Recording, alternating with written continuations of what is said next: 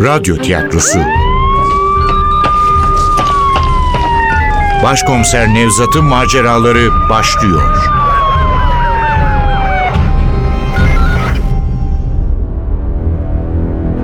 Kavim 30. Bölüm Eser Ahmet Ümit Seslendirenler Başkomiser Nevzat Nuri Gökaşan Ali Umut Tabak Zeynep Dilek Gürel Can Can Başak Polis memuru Tuğbe İstanbulluoğlu Efektör Cengiz Sara Ses teknisyeni Hamdullah Süren Yönetmen Cemile Yaltır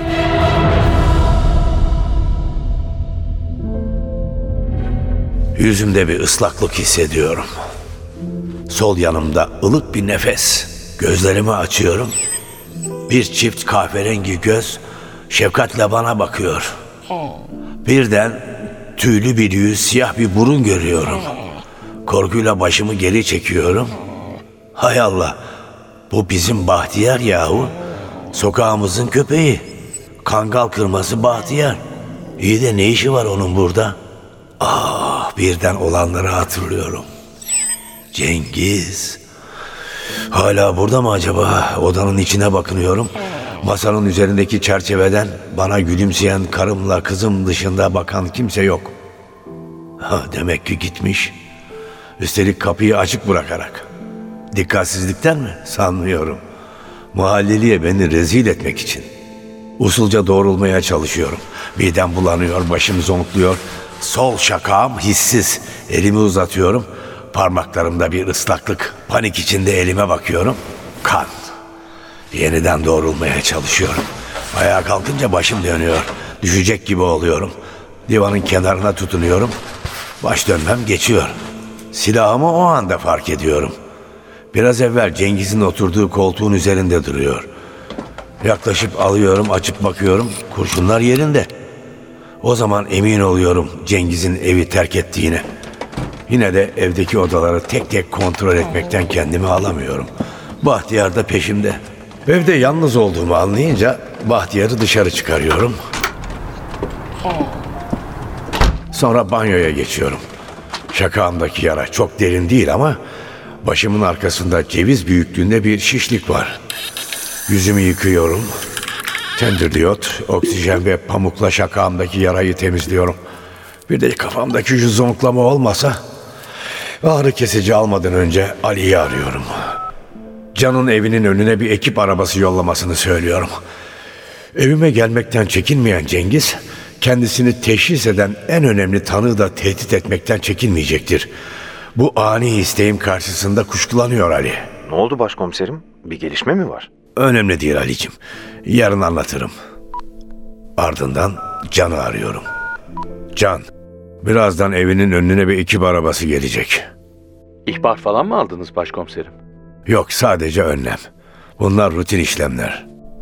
Telefonu kapattıktan sonra buzdolabından çıkardığım buz parçacıklarını bir naylon torbaya koyup başımın arkasındaki şişliğin üzerine bastırıyorum. Buzun soğukluğu zonklamayı azaltıyor. Ardından şu sağlam ağrı kesicilerden bir tane içip yatağıma uzanıyorum. Sabah oluyor. Sabahleyin daha iyi uyanıyorum. Gerçi başım inceden inceye hala ağrıyor ama o korkunç zonklama geçmiş. Sol gözüme kan oturmuş. Açıp kaparken batıyor ama idare eder. Yüzümü yıkayıp tıraş oluyorum. Sol çakağımdaki yara yerinin bantlarını değiştirip kendimi sokağa atıyorum.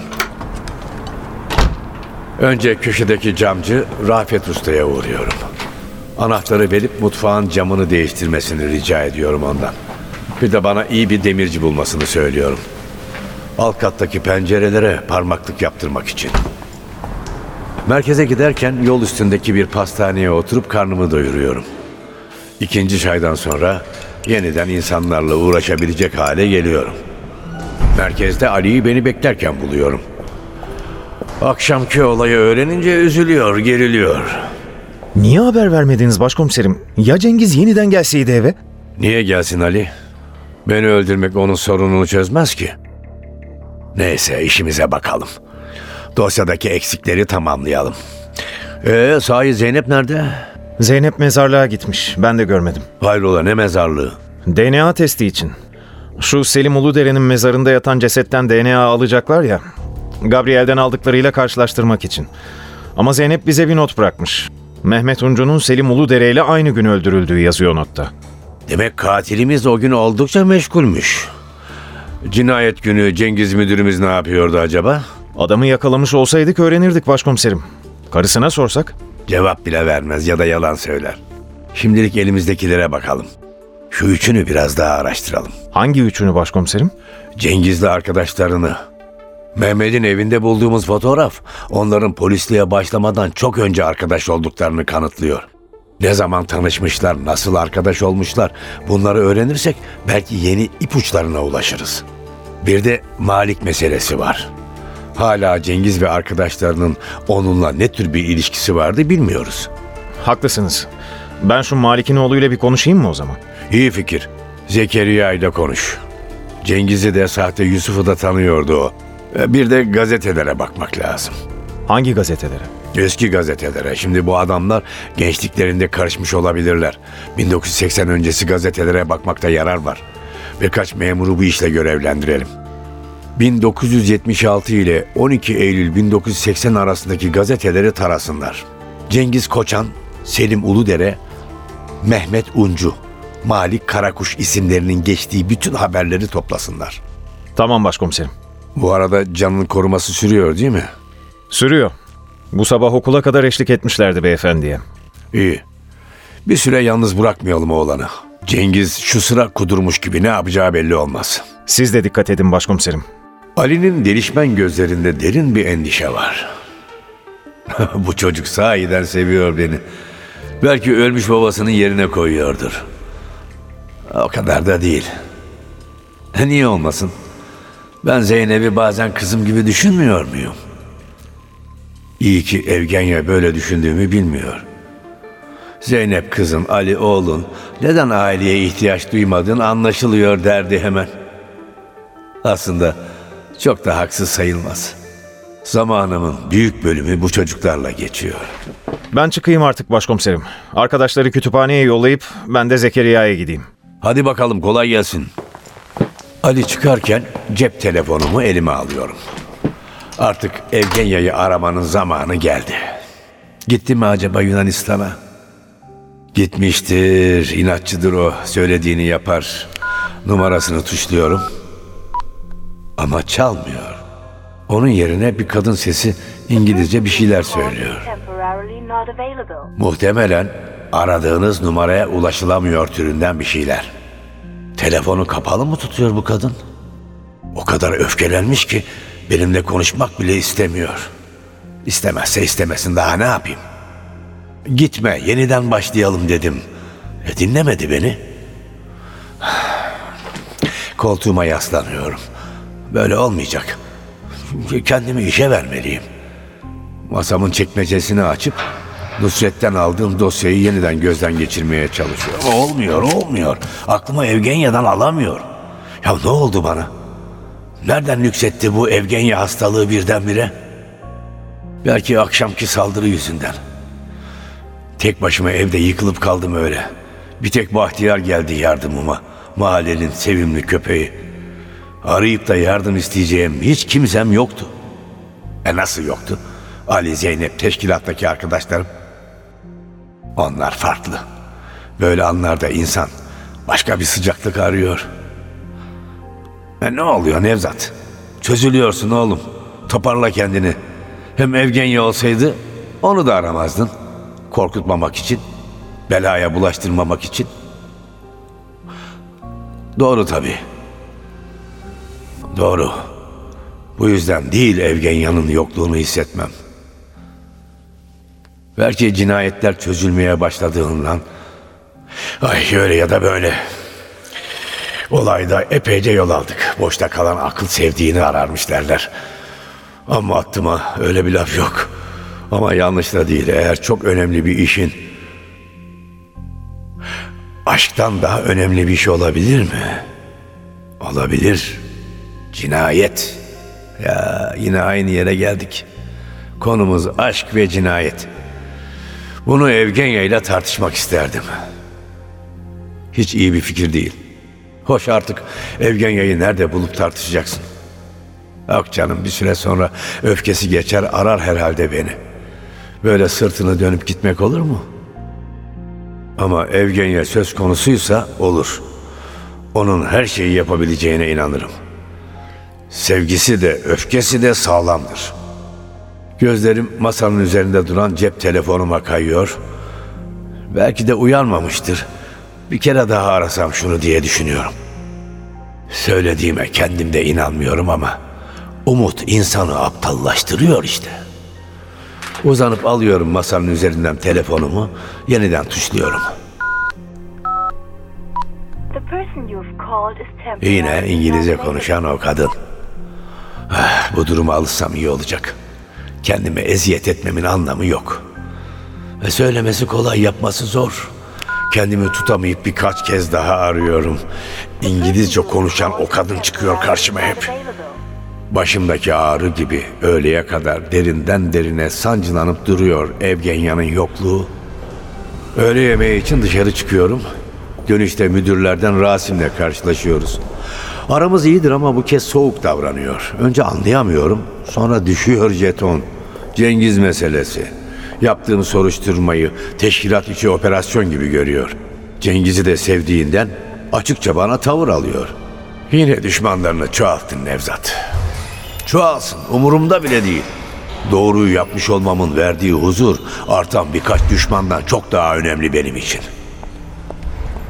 Öğleden sonra Zeynep geliyor. Mezardan DNA örneğini almışlar. Selim Uludere'nin yaşayan akrabası yokmuş. Yaşlı bir annesi varmış. Zavallı kadıncağız oğlunun patos makinesinde paramparça edildiğini öğrenince kalp krizi geçirip ölmüş. Selim annesine ölen kişinin kendisi olmadığını anlatmaya fırsat bulamamış. Anlaşılan ya da güvenlik gereği muhtemelen de Cengiz'in ikazıyla bu gerçeği söylemek istememiş. Böylece Selim altı genç ve o zavallı çobanla birlikte kendi öz annesinin de ölümüne sebep olmuş. Adamın kendini uyuşturucuya vurmasının, rüyalarında Mor Gabriel'i görmesinin nedeni anlaşılıyor. İnsan böyle bir suçluluk duygusuyla nasıl yaşayabilir? Cinayet sadece kurbanın canını almakla kalmıyor. Katilin yakasını da bir ömür boyu bırakmıyor. DNA'nın sonuçlanması biraz zaman alacak. Ceset tamamen çürümüş. Dişi üzerinde çalışacaklar. Y kromozomunu araştıracaklar. Böylece Gabriel'le mezardaki kişi arasında bir akrabalık varsa öğreneceğiz. Aslında ikimiz de sonucu tahmin edebiliyoruz ama kanıtlamak, belgelemek lazım. Zeynep laboratuvara gitmek üzereyken Ali geliyor. Onu görünce gidişini erteliyor bizim kız. Şu can olayı bunları yakınlaştırdı anlaşılan. Belki Zeynep bir kararın eşiğinden döndü. Belki Ali'ye olan duygularını test etme imkanı buldu. Bizim deli fişekte Zeynep'i kaybedeceğini anladı. E, güzel. Benim için sorun yok. Ne yazık ki Zekeriya'dan fazla bir şey öğrenemedim başkomiserim. Küçükken babası onun dükkana gelmesini istemezmiş. Anlaşılır bir şey. Adam pis işlerle uğraşıyormuş çünkü. Bu yüzden sahte Yusuf'u yani Selim Uludere'yi de Cengiz'i de son yıllarda tanımış. Babasıyla bu adamların nasıl, nerede tanıştıklarını, ne türden bir ilişki içinde olduklarını bilmiyor. Yusuf'u gerçek ismiyle mi yani Selim diye mi biliyor? Hayır, o da ilginç. Yusuf olarak biliyor. Ama Malik Yusuf'u gerçek ismiyle yani Selim Uludere olarak biliyor olmalı. Çünkü uzun yıllardır tanışıyorlarmış. Muhtemelen Cengiz'i tanıdığından beri. Başka bir tuhaflık da bu. Selim, Malik'in dükkanında sahte isim kullanırken Cengiz'in gerçek ismini kullanmaktan çekinmemiş. Niye çekinsin Ali? Cengiz aranan biri değil ki. Haklısınız. O zaman Malik bunların ne iş çevirdiklerini de biliyordu. Ne tür bir ilişkileri vardı acaba? Ticari bir iş. Ucunda para olmalı. Ama bu işin ne olduğunu öğrenmeliyiz. Soruşturmanın karanlıkta kalan parçalarını aydınlatmak için bu zorunlu. Bizim sivil memurlardan Turhan'la Haluk'u yolladım. Şehir kütüphanesine gittiler. İkisi de uyanıktır. Bugünden itibaren başladılar gazeteleri taramaya. İyi yapmışsın. Umarım işimize yarayacak bir şeyler bulurlar. Söylemesi ayıp, ben acayip acıktım. Siz bir şeyler yediniz mi? Hmm, ben yemedim. Size afiyet olsun çocuklar bana o işi gördüm. İyi o zaman. Biz de gidip bir şeyler atıştıralım bari. Başkomiserim, burada Meryem Banaz adında bir hanım var. Sizinle konuşmak istiyor. Tamam. Gelsin bekliyorum. Kavim. Eser Ahmet Ümit. Seslendirenler Başkomiser Nevzat Nuri Gökaşan Ali Umut Tabak. Zeynep Dilek Gürel. Can Can Başak. Polis memuru Tuğbe İstanbulluoğlu. Efektör Cengiz Saral.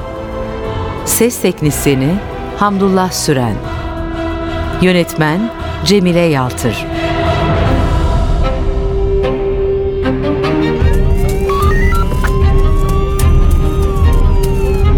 Radyo tiyatrosu.